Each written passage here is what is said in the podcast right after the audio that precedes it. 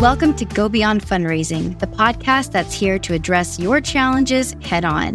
Brought to you by the combined forces of Pursuant and Allegiance Group, we're diving deep into the world of marketing and fundraising to help you overcome obstacles, unlock new opportunities, and make an even greater impact on the world. Evan Wildstein is a nonprofiteer with 20 years of experience in fundraising and strategy. He has worked with organizations like the Juilliard School, Rice University, and Asia Society to raise funds and develop unique programs. In addition to his work in social impact, Evan has coached organizations on board development and talent growth, commissioned operas, and produced educational programs. In this episode, we sat down with Evan to talk about his new book, The Nonprofiteer's Fundraising Field Guide 30 Practical Ways to Boost Philanthropy Through Servant Leadership.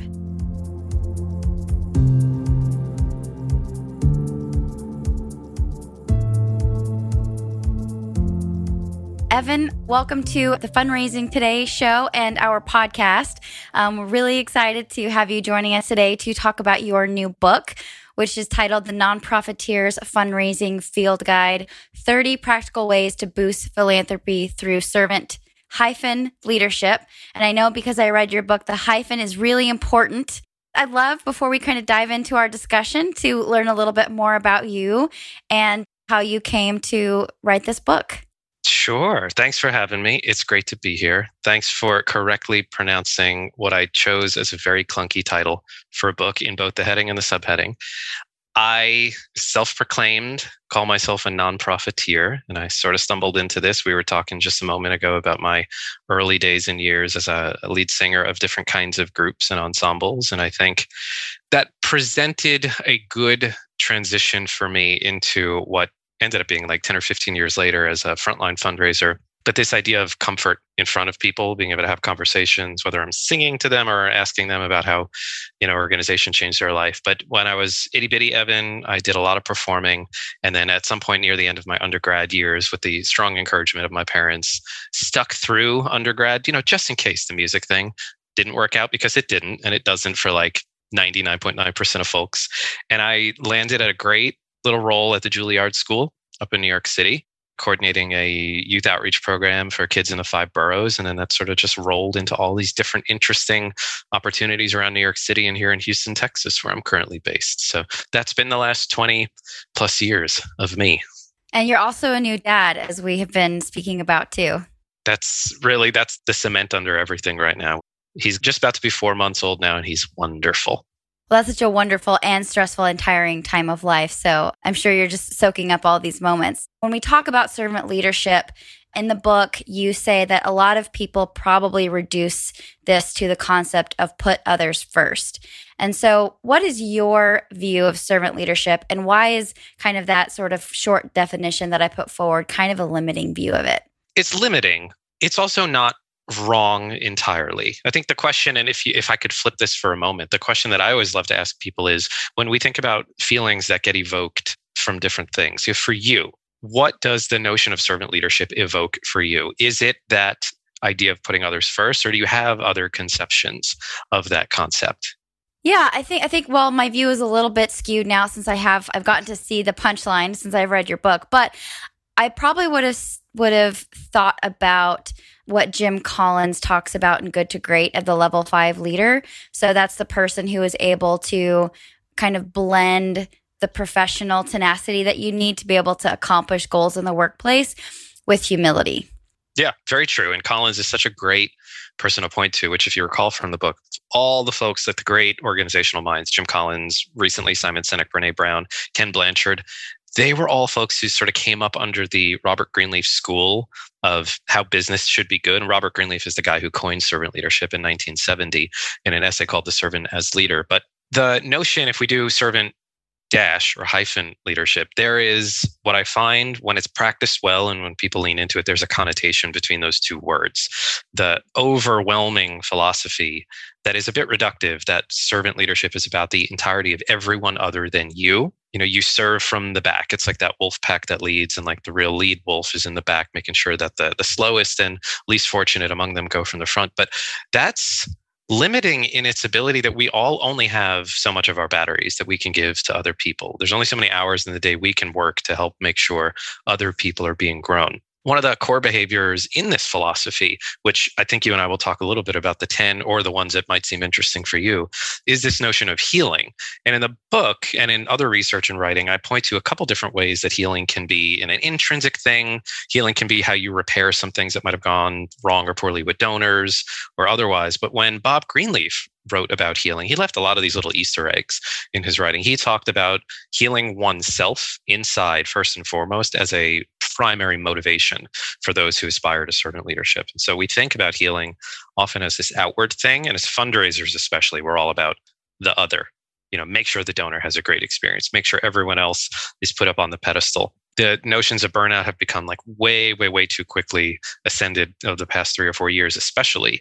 But that idea of healing is so integral to the philosophy of making sure that as we're putting other people not first, but putting their needs as equally important that we're focusing inward that we're taking breaks that we're making the space between meetings so we have moment to go to the restroom grab a water that we're taking the pto days that are gifted to us by many of our organizations. It's free money that what does the research say? There's like 65 billion plus dollars of pto that americans don't take every year. I have to imagine most of that comes from the social impact sector but i don't know if those numbers are accurate Yes, you touched on many things that I definitely want to go into deeper uh, in our conversation. And there was an example in the book that really stuck with me, which was Journey to the East, I believe, where there was a character in the book who is a servant and how the whole mission of this kind of expedition falls apart as soon as the servant is no longer with the group. I could talk about that a little bit from my my understanding. So Hermann Hesse wrote Journey to the East. And this was the book that really gave Bob Greenleaf his fundamental notion of servant leadership. The servant's name was Leo. And in the book, it's this sort of mythical group on a mythical journey to a mythical East. Like the Hermann Hesse probably had ideas about this, but Greenleaf posited that it was probably an internal view of Hermann Hesse's own journey in his life. But the servant disappears the group falls apart. You find out at the end of the book that Leo, the servant, was the de facto leader of the group. And it's the thing that gave Greenleaf his his fundamental idea. The the one, as I think about that story, the one thing that has stuck with me a little uncomfortably is this notion that in servant leadership, when we, I sort of look at the behaviors that I focus on as a continuum. I don't list them that way in the book. The book is more like a great ingredients list, but the continuum, which for me begins with this idea of conceptualization and ending with building community or a built community, in the ideal servant leader setup, and I don't think I've ever said this out loud, the group shouldn't have fallen apart because the servant left. The group, I like to say a built community builds community. And so if of the service mindset you grow the team around you, when you as the lead influencer and that's leadership i always define as influence not necessarily the position you hold in an organization you can have a really influential leading person who is a manager. They may not be the ceo but when that person steps away or leaves or takes fmla or departs the organization entirely the built community should continue building itself. It's sort of like soil that is cultivated and continues to grow. It's like the one one and only micro gripe I really have ever had with Bob greenleaf's stuff is that that one little thing about the servant leaving and then things fall apart is in some ways to me a bit of a stretch to what the ethos of servant dash leadership can and should be. Another example that came to my mind and i think as, as someone who grew up reading these books and watching these movies is samwise gamgee from the lord of the rings of right at the end of the book when everything seems like the mission is not going to go forward and you know frodo is too tired to carry the ring anymore. Sam just picks him up and carries him the rest of the way and the whole like trilogy is about the group effort that it is to stop this horrible thing from happening and how even when the group gets separated at the end of the the first book the first movie they have all of the ingredients that they need to be able to stop the forces of darkness at the end of the movie and it's because they all embodied something that was really important to that mission I love that. That that could be a great book. The spiritual servant leader ethos of J.R.R. Tolkien's timeless classic that takes 900 pages to read. it's worth the read, though. Speaking of Robert Greenleaf, you mentioned him and many other wonderful authors and thinkers in the book, and and I loved that the book really truly is a field guide. It's it's a handy something. It's a handy small volume that you can pull out and use as a jumping off point for other thinkers, other writers who have gone in much more depth on many of these different concepts. But the person that you reference the most is Robert Greenleaf. So before we kind of get into these 10 traits that you outline in the book that define and underpin a servant leader, who was Robert Greenleaf and kind of what was the nature of his work? There are a couple people in life that I wish I could you know, who, who, who would you have a glass of wine with or who would you have a coffee with? Bob Greenleaf would have been that person. He was forever you know 100 years ago an in-house de facto management consultant he was a full-time staffer at at&t which at the time was very different company than the one who may or may not be your cell phone provider. The, the lore goes that they kept trying to promote him into senior executive roles and just his speed and his comfort and his spirit was all about that notion of gardening people around him. Like he made everyone in his orbit better and i think that really helped fill his cup. And so for 40 some odd years he was at at&t near to his retirement in the 1960s, 70s, when the world was going through this major change. I mean, I think if you look at the 60s, 70s, and then now, it's probably two of the, the starkest times of just upheaval.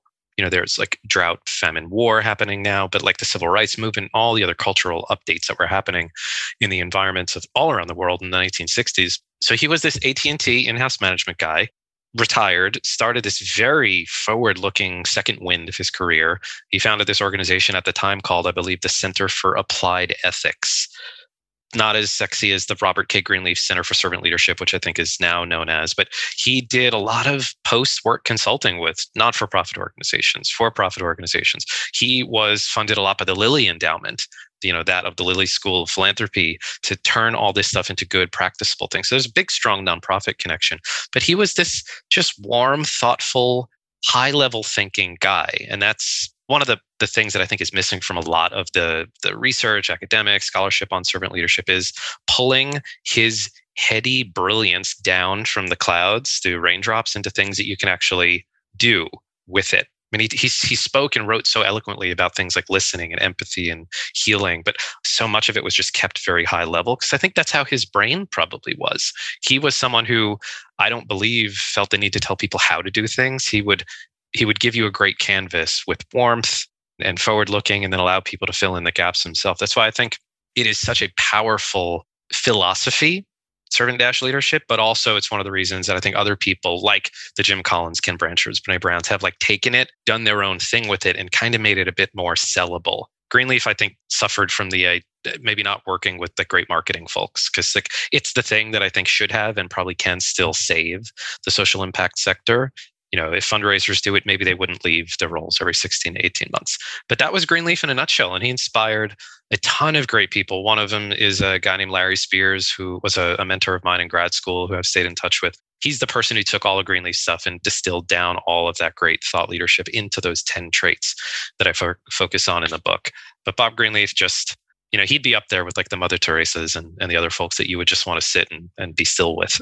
Well, thank you so much for for that background information. And you touched on it a couple of times, and I'd love to go ahead and jump to that. But the elephant in the room that I think we're all staring at is this concept of burnout, especially within the social impact sector, you, as you've referenced a few times. I think many nonprofiteers, as you call them, and that's just anybody who works in the nonprofit social impact space, they feel the pressure to do more, work harder, stretch themselves and their teams thin to ensure the most possible resources go towards the mission and as we've seen, that leads to really high turnover um, and many talented people leaving the nonprofit space altogether due to burnout. And I think at a time right now when we are seeing nonprofits being stretched even thinner because of lower dollar giving or people shifting their giving into different things like crowdfunding or just peer to peer giving through things like Venmo. I think a lot of nonprofits are feeling that pinch even more, and that is potentially leading to even more burnout. So, taking all that context into mind, what are some applications or ways that you see servant leadership directly addressing this problem? Gosh, that's the, the biggest question there is out there. But it's one that's so important to ask because there are a couple peers that I have in this sector that we, those of us who are not, have not moved to the sort of consulting vendor side of things. And, and all of that work is super important. But there's a few of us who are loud and perhaps stubborn enough who are still in house full time at nonprofits who are thinking, like, how do we help till the dirt in the gardens that we are currently living in. And sometimes I was exchanging on LinkedIn earlier with a, a great guy named Ted Vaughn, who's who does work with his agency is called Historic, and he's got an interesting podcast out on nonprofit futurism that the burnout issue it's been around forever. I mean i think as long as social impact work and this notion of like volunteerism you know we, how many nonprofits are when you look at the financial breakdown something like 90% of nonprofits in the us have budgets under a million bucks and like 75% of them have budgets under 100000 so we know like most shops are not the giant like 150 person healthcare fundraising teams or higher education institutions that have development alumni relation teams that are like 80 to 100 people. So most organizations are working over capacity with what needs to get done because of this intrinsic feeling like if I don't lead the work, a poor person or a homeless person or you know insert the mission served individual will be worse off. And one of the things that has struck me in these 10 traits of servant leadership. And the way that I've been reframing it a little bit is this first notion, what Bob Greenleaf called the prime leadership talent. For him, that was conceptualization and conceptualizing. That's one of the 10 core behaviors I focus on. But that's the place where I start to think through conceptually. It's not like at that point you're trying to solve a problem. It's thinking like you're an organization that like is performing at the level of having five fundraisers, but you've only got two fundraisers. You are serving a community that requires you to have four program officers, but you've got two program officers. So, this idea of conceptualization is not always about solving a problem, but it's that first step where you sit back and say, what are we passionate about? And how do we most passionately and equitably reach that moment? And so in servant leadership, I start from this place of conceptualization, even though we say that servant leaders respond to problems by listening first. All nonprofiteers think that they're great listeners and we aspire to be great listeners. But I think about like, how do you know you even should listen? You know, what has inspired you to get to the point where you say, I need to go and visit with this pastor and listen to what they're saying because their flock needs this kind of work. So if we were to focus inwardly, and so much of what I focus on in my writing and, and in speaking and in this servant leadership work this book is about fundraising, but it's really about fundraisers and internal teams taking care of themselves. One of the big traits that really needs to be happen, whether you're looking at healing a process or a person, is that notion of healing. And it's making sure that you can put enough things on the chopping block that can go away. That's something I talk about where, you know, in one-on-one meetings with with your team, take things that the organization is doing. You know, if you're doing five things, but you've really only got the capacity to do three, over time, that law of diminishing return is just going to continue. And then those people either leave or grow like mold on the outside of a building. And then the behaviors become poor. And then people see what executive leadership, what behaviors they see allow happen. If like you see that there are a bunch of people who aren't really feeling great in the organization and the executive leadership hasn't said, we need to take a pause. You know, we need to go back to the strategic plan, figure out what one or two things we can let go of so we can focus on the right stuff. I know that was a big wordy answer, but these behaviors practiced as a continuum allows you to begin with this notion of saying there's either an issue like a, a, glaring systemic or systematic problem that we need to fix or identify or address, or there's something that can be improved upon. Like we have a big budget, but yet we're still not growing the communications team or the fundraising team as much as it needs to be. So, like two people are working 80 hour weeks each, as opposed to growing that team a little bit, focusing. Maybe we don't need six social media managers. I'm not calling out social media managers, but it's conceptually looking at where there can be the greatest improvements so that the people that you have cultivated to be part of your organization want to stick around. I think the thing that any institution, you can define an institution as a family, a community, a nonprofit, a business, those really only succeed and survive when you can create an environment where it can be self-sustaining so that you don't always have to how does it always work in our sector you know get gift officer one leaves end of December, gift officer two starts January 4th. You know, there's no overlap. So there's no training. There's no way to pass knowledge between. And we sort of do that iterative thinking without focusing on how can we be a bit more self aware that we have issues or things we need to improve on. How do we do that? We lean into listening and being empathetic. How do we do that? Et cetera, et cetera. Those are the kind of things I point to in the book as practicable ways to focus on that because very different than top down authoritative focuses in leadership models, like the great man theory, authentic leadership, transformational leadership. This is the paradoxical one. And Jim Collins, I think, wrote in his level five stuff about the paradoxes of good leadership is that it's at once a verb and a noun. So much of that in servant leadership has been kept very noun up in that 30,000 foot mark, but I I think we would do better if we pulled it down and said, no, being aware can be done in these two or three practical ways. Here's how we can start. Well, and I think that speaks to something that you mentioned in the book that a leader isn't necessarily someone with a high ranking title. On page 18, I noted you you you had this great quote that said like leadership is for everyone.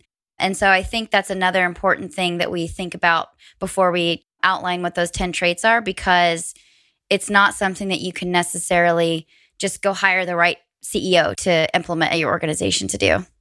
Yeah, leadership for me again, leadership is verb oriented. Servant leadership is verb oriented. I sometimes talk about management and leadership in the same lane. I, I, think not all leaders manage people.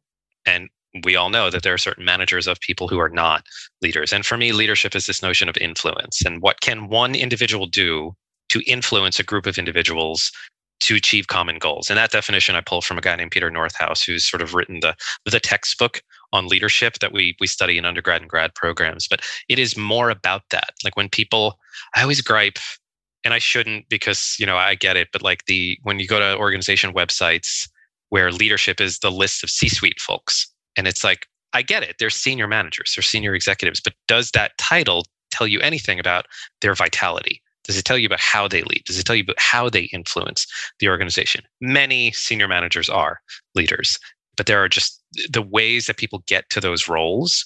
I think when people are sort of moved up without this understanding of like they were great at the widget making, but maybe not great at managing the widget makers, there's a disparity there. So I think leadership as a verb is for everyone. I have seen leadership via influence from executive assistants, from janitorial staff, from all people whose names don't appear on the leadership about us sections of the website. And I think that frame is a very wider, longer, difficult to see view, but it's so important. I remember one time in an annual review, I told one of my colleagues in his written review, I see a lot of leadership potential in you. We should discuss this. And then when he and I had our one on one conversation, it was very silent. I remember him kind of looking down at page three and I said, You have some concerns about the leadership thing, don't you? And he goes, Yeah, I just, I mean, I, I think I'm already doing a lot. And I think this would be adding to my plate. And I said, uh, When I talk about leadership potential, I'm not necessarily talking that you're doing more work. I see how great you are with the program staff. I see how people come to you for answers before they come to me because they know how much influence you have on this team. And that conversation about, oh my gosh, I am influential. That person ended up being promoted out of the organization to a role that I could not give him in the organization. So that that's such a long view, though. And I don't know if that circled near an answer to your question, but that that's certainly my feeling about it. Yeah, it speaks to something that you speak to in one of these 10 traits about the commitment to the growth of people.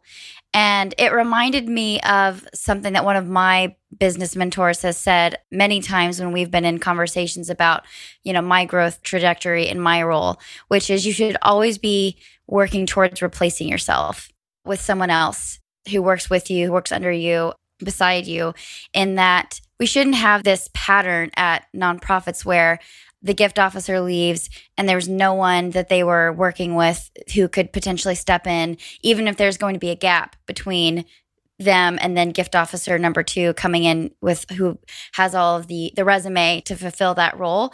Is there someone else that that person was working with who can stand in the gap because they were intentionally being poured into and their gifts and talents were being nurtured and grown because you have a culture at your organization of people pouring into each other versus a mindset that I think is probably all too common which is we're all here to support the mission and to support the cause and the pouring into your own people kind of takes a back seat.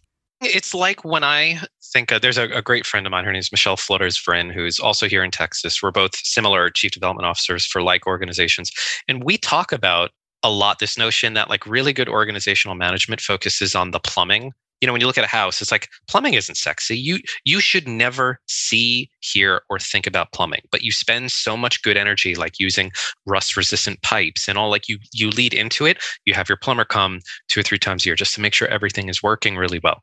But so often we're thinking about you know what color gray is on the wall? What do we what do we hang? So if you think of an organization visually like a home we think about the Hardie board on the outside and, and the doors and glass French doors and not. And like, who's ever thinking about the foundation or the plumbing? You don't until there's a problem. But even then, it's like, well, I have a, a family member here in Texas, uh, down in San Antonio, that like they have this great big tree in front of their house, and like Well, the rule with trees generally is like as tall as the tree is, the roots are just as long. And if those roots are going under your house, you can keep replacing things in the house when those roots are upending the floor. But if you don't the root problem, if you don't get to the root problem, which is a very long range focus. And it's not very sexy. And I think part of when we think about funding relationships, like we haven't been good stewards as in house nonprofiteers of shouting that loudly enough for funders, individuals and institutions alike. It's like there was some research done over the last year that they found like evidence of one foundation in the US that was willing to support sabbaticals or something like that it's kind of weird. We think like, why should a foundation pay for someone to take a break? And it's like, because what happens when we don't take the break? You know, when we look at all that data and that metadata, what what happens to the human brain without sleep, without rest? Take that in house. Like if we have any intention of serving the people that we've set out on this these missions to serve, has to be inside. But that's such a often unpleasant, long, uninteresting conversation to have. I find it to be the most fascinating and rewarding. But it's like, how do we raise the most money, get the most social media coverage, et cetera, et cetera? All these like very splashy fitness oriented things when we're not really thinking about like the health that's underneath that fitness. Well, I think we've we've circled around it a few times, but let's go ahead and just outline what those 10 traits are. Sure. I'll go through them quickly. And then I'd love to know if there's any particular you mm-hmm. are curious about from your work, your experiences. And I'll in the book, they're listed with listening first. And that's, I have two frames. In the book, there's the list of 10 that begins with listening and ends with building community. They're really not in any particular order, except for the fact that in a lot of the servant leadership academia, we think of this listening first mentality. But I'll go through that list in that way. And then perhaps we can talk about how the, the continuum that I'm seeing about how those traits really fit together in a start to finish way. But if we begin with listening, we can move to empathy, then healing, then awareness, then foresight, persuasion, conceptualization, stewardship, commitment to the growth of people, and building community. And those are, when people listening hear that, like each one of those probably seems really 30,000 foot. Although in nonprofit world, we all think like, yeah, that makes sense. Fundraisers, program officers, we, we should be the leaders in the world on each one of those 10 things. I think something that was really interesting about looking at these is I'm sure that there's someone that, that you know that you work with who is probably really good at a handful of these things. And they actually kind of reminded me of some things that kind of happen in the religious space, which is these, it's kind of one of those like strengths finders types of tests, but it's called like a spiritual gifts assessment. And one of the things that they say about those is that typically you're going to have three gifts one of them is something that you could just do naturally. You could wake up, it gives you energy. A set, your, the second one will be something that like you can do, you can perform it. It may not be your favorite thing to do, but like you do it really well. And the third thing is something that you're really talented at, but it really drains you. And so it's it reminded me a little bit of that. And so what what, what I'm trying to get at with that is I imagine that the ideal servant leader needs to have a combination of all of these, but there may be a smaller handful of them that they're really, really gifted at. And I think when you are thinking about building a team, is to kind of have an antenna out of what items out of this list is this person really showcasing the most prominently. That's an interesting and helpful way to look at it. I would say no one yet, to my knowledge, has invented like the Strengths Finder or the DISC assessment or the VIA, like character assessment to like, and consulting agencies do this a lot where you have new teams come together and they take, it was Strengths Finder. I think Clifton changed the name of something. I, I have my thing, but it's like how you put together teams. That might be after we write the book together on The Hobbit, Lord of the Rings, and servant leadership, we can focus on on the traits like that. I take myself personally as, as a good example. Like for me, the thing that I've always been I won't say lauded, but when I look back at all my annual reviews, the things that managers have said about me is that I am collaborative. I do commit to the growth of other people, whether it serves me or not. I'm, I'm about building community, which are sort of at the, when I look at these traits and behaviors on a continuum, they're near the tail end because I think of them as very cyclical. Like you do good work in healing, listening, empathy, and all those things. And at the, at the sort of tail, more tail end of that, you have a grown community that wants to grow itself, and you've got a built community that wants to continue building forward as you hire new people, as you promote other people. The areas where I have been, if I look back at my you know evan 1.0 2.0 10 15 20 years ago like listening self-awareness this idea of persuasion, like not things I was great at. And I've had to work at them and I still have to work at them all the time. I mean, if I were to take such a non existent assessment, it would probably come back that I'm someone who more at the tail end of the vision can see how it works together to build a community. But the inner workings, like I see the forest, but the trees sometimes a little bit difficult for me. And so I, I love using myself as a case study for this because if I can't learn and grow from it, how can I work with others on it? But the continuum mindset, where you really begin with conceptualization and go through all this stuff to end with built community, is more for you could do this one on one, you could do this with a team, you could do this with a board and others. It's looking at where we think collectively there are it's like looking at the forest and seeing like there's a patch of like brown trees over there and like you don't know what's causing the issue. Or you see a patch of trees that's like those should be taller but they're not. We're keeping ourselves zoomed out and we focus in on it. So as a team that's the way that i would see them working together to do that. But these are all things like i would say if like you do nine of them and like you're not great at persuasion doesn't mean you're not someone who is a servant leader in training. That's a great book too servant leaders in training. That's a real book that people can read but you know if you go through this list and you're like i have no vision for the future. I'm not someone who understands why trust-based stewardship is an important thing. I prefer to speak 90% of the time and only listen 10% of the time. If you go through that and you're like huh maybe this really is a great book and you know start there and then send me an email we'll talk about how to to work those into the continuum. But when done well i have found that the few managers colleagues i've worked with for and around I can, like you said, I can point to the best of the best and say, those people at some point in time in our dyad, in our relationship as colleagues, have demonstrated all of these things. May not be all at once. Like, I mean, doing all this in one sitting would be gluttonous, I think, to an extent. But long answer to say, I think absolutely a great team has people who come with different strengths in this, but they also do all feed into one another. If we think of committing to the growth of people as one of these core behaviors. Like if you're a great listener and someone is not, work with them on that. You know, have that uncomfortable moment where you sit for four or five seconds between a question and just practice that over and over. It's like one of the big things in fundraising, right? We, we always answer the question for our donors. You know, Leah, would you consider a gift of $5,000? I know it's a lot of money and you probably have other expenses. And then the donor's like, well, I would have done five, but now you've just deconvinced me to do 2000. So listen, silence, space, all those things. Yes. Listening was definitely one of the traits when I was reading the book that that struck me kind of personally and it's because it's been one of those weaknesses that people have pointed out which ironically I run a podcast I should be a great listener but I think it's because it's something that I find I struggle with because I just tend to live in my head so much. So sometimes when you're just a very internal, kind of introspective person, I found it can cause me to very easily without even realizing it many times tune out of whatever conversation or meeting or whatever I'm in because I'm off to the races, usually trying to problem solve something or think through and get to the outcome because I'm very solutions oriented. And so something that I've had to be to actively practice to overcome that has been to really really kind of focus on mindfulness and presence and if there's something that I I'm really tempted to go off to the races and tune out and go start problem solving for, write it down, like take a note I can do that later when I've got the time for that. And it's something that I definitely want to work on because it makes people feel disconnected from the conversation and not listen and not listen to. So that was kind of one that I really I really kind of latched onto. And then the other one that really stood out to me was this idea of conceptualization.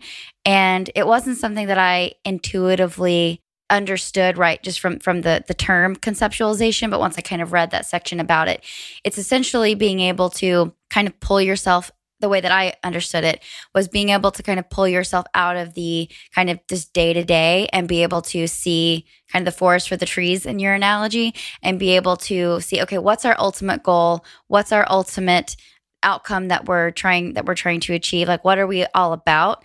And be able to recognize when we've kind of strayed from that path. Is that is that an accurate way to think about it, or are there some additional nuances to that?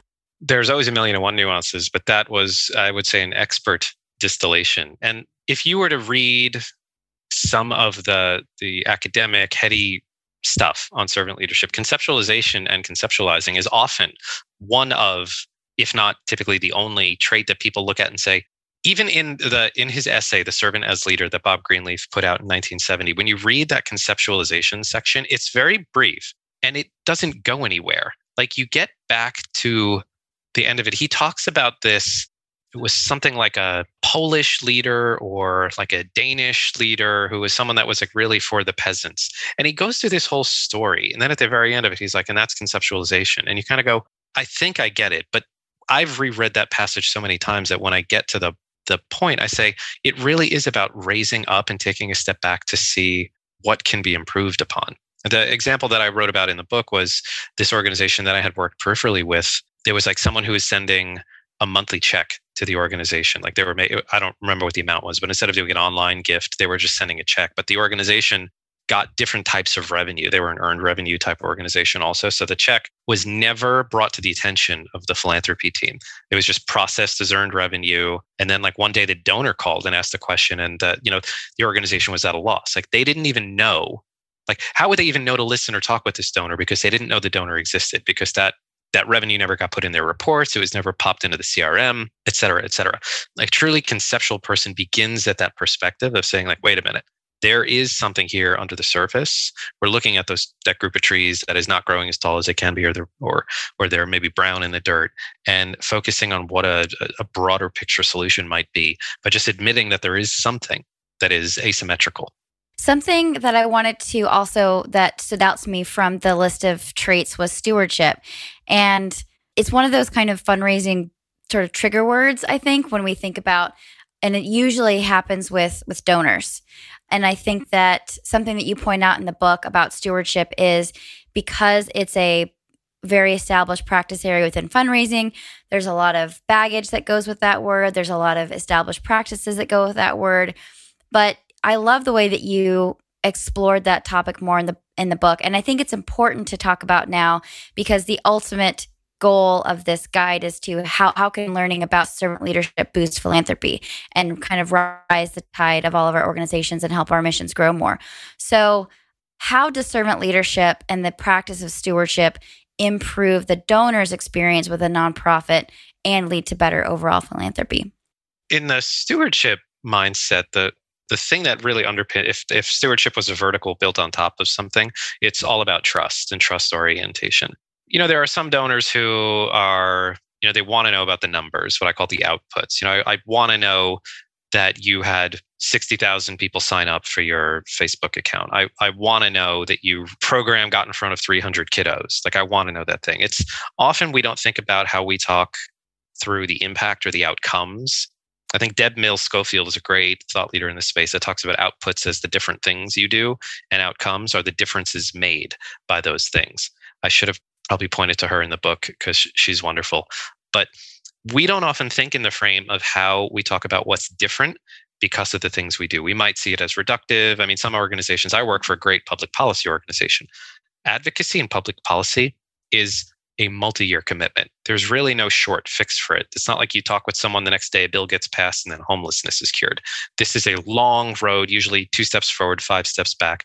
But can you point to, in some of the ways you communicate with donors, can you point to instead of talking you know a 40 page glossy shiny annual report can you distill that down what i've done a lot in organizations is like a little simple flip up postcard that focuses on three or four because i've worked in a lot of organizations where key performance metrics are really difficult to measure. Like maybe this only reached 20 people, but these 20 people were year after year living in some of the worst flood areas of the greater Houston community. And our work got them to city council. Our work got them to meet with their local leaders. Our work helped them realize that building their house up eight feet was not enough. And like what you, at the end of the day, you're saving millions, if not billions of dollars of flood insurance money that can go back into education, et cetera, et cetera, et cetera that is huge impact. Think about the donor who gave a thousand bucks and is like, wow, I really did help build a better city. And here's how, as opposed to, you know, on page eight of the Shiny Annual Report, we list the 70 donors who gave $250 or more. Some people do. If we look at the seven faces of philanthropy, some of those people really do want to look at the list and see how we compare, you know, how we're giving to other people. But that idea of trust, like someone has entrusted us with their hard earned money. What have we done to make a meaningful impact for the people we serve with that money. And I think sometimes those numbers are actually slimmer. It's like we can't put a stat up there that we only engaged 100 people, but oh my gosh, we brought 100 people to city council meetings and each one of them went back and inspired their community and then and then and then. That's trust-based engagement. And if we can share those stories, I think we'd save a lot of paper and printing costs because we could do things a little bit more slim. And in the same world, what I talk about in, in my writing is just a very simple idea of a stewardship matrix. Like plot out on a piece of paper. I do it in Microsoft Excel. And if people go to the website that I'll mention later, you can just download a version of it. Figure out who in your organization you have that can do these things. If you're a tiny little two or three person organization and all you can do is once a year, the three of you get together for an hour and make phone calls to everyone who gave a hundred bucks or more, that might be a really difficult hour, but write it down and codify it. So that way, when you leave, you talk about training the future folks, they come in and they know our donors over 100 bucks are used to hearing from us once a year. We can keep at that. And it's super simple stuff, but how many places do we go where there's no idea of how we steward folks? It's like we're behind on printing the annual report. Are people really reading them? Maybe they are. I could be wrong in this, but I uh, the ones that I get that talk about how my 50 bucks or my 100 bucks actually didn't just give a kid a meal. That kid actually ate the meal and was able to be fortified enough to go to school where they can learn math and grow up to be a better citizen. It's again, the servant leadership stuff writ large is all about the long road. And that's not always easy for people to see. Speaking of paradoxes, there's always a paradox within nonprofit organizations of talking about positive outcomes because there's this mentality that, well, if we talk about too many positive outcomes, people will think our work is done. They don't need to give to us anymore. Very true. some of the best organizations I've seen in, in their email campaigns and otherwise, not the we missed our fundraising goal, help save us there's actually that sort of like disaster based philanthropy. There's a place for it. It's very difficult to retain those donors, though. I think maybe they'll give you the 10 bucks, but can you get them to recommit in the future? To talk openly about failure or maybe some of the reasons why we feel we, you know, any organization feel we've been doing this program for a bit. Hey, funder X, we've tested this. We've figured out against our, our performance metrics that it's just not working in the right way. You entrusted us with this money can we have a conversation about how we rejig the grant and go back and improve? Most of the organizations I've been at, not just talking about no cost extensions, like that's kind of like the low hanging fruit, but can you say this program is no longer serving the community we work with? And our staff no longer have the capability and the capacity to do it. Can we have a conversation about how to reframe this and possibly even look towards other funds? Most of the time, I found individuals and institutions will be open to it.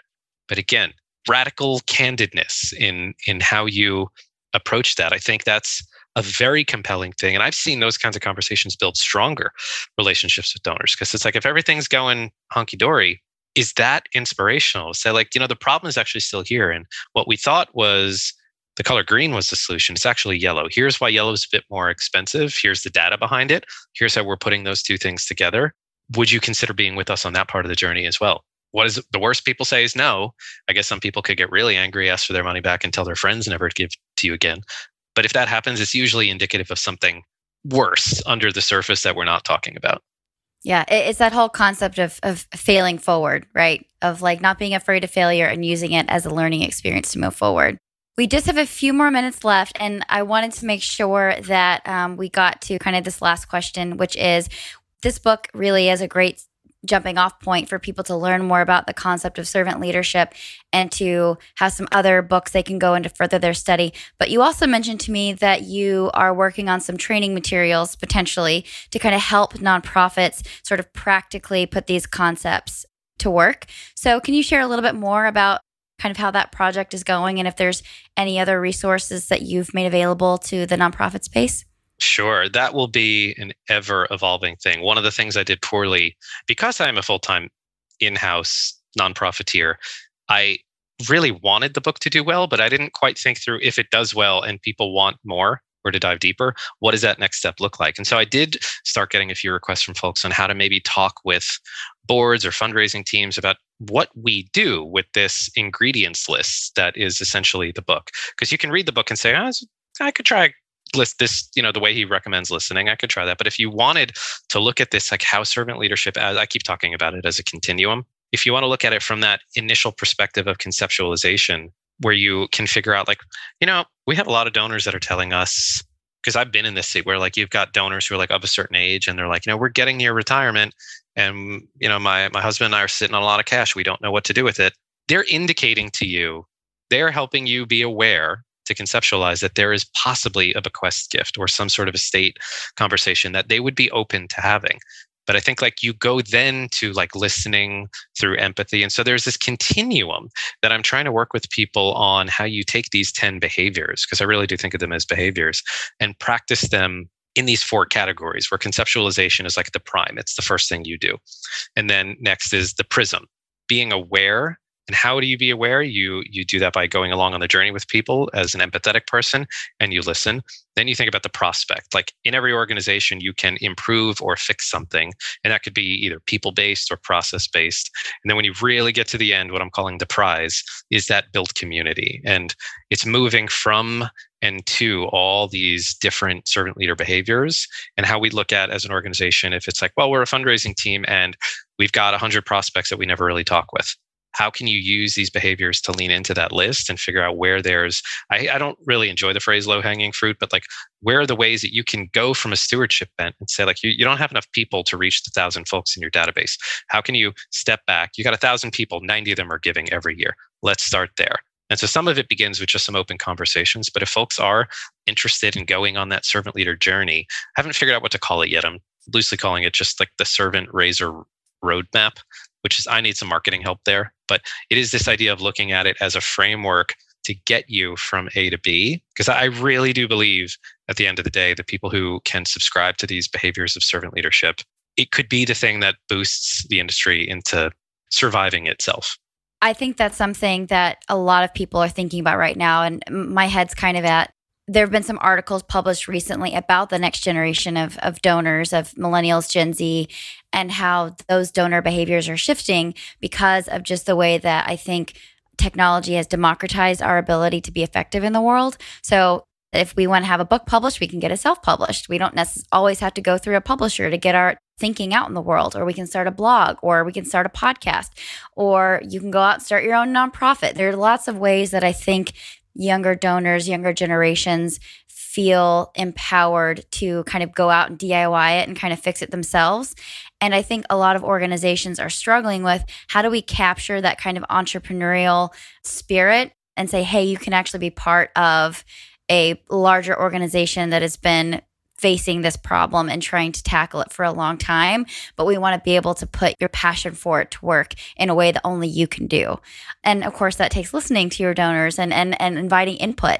Which was another thing from the book that I lo- thought was so eloquent and so insightful of actually sitting down with not only your donors, but the program beneficiaries and saying, like, is the way that we're doing things actually working for you? And what ideas do you have to make our processes more effective and, and more efficient?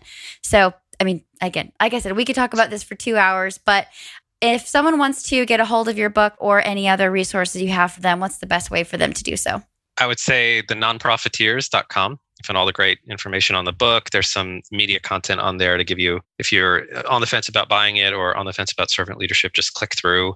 There's a bunch of free resources there. And then I'm, I'm on LinkedIn as well. I'm the Evan Wildstein with a beard. Evan, thank you so much for joining us today. And like I said, I really enjoyed reading a very thoughtful, very thorough, but impactful volume on this topic. Thanks for having me. Appreciate it. Thanks for listening. If you enjoyed this episode and you'd like to help support the podcast, we invite you to leave a rating and review as that helps others discover the show.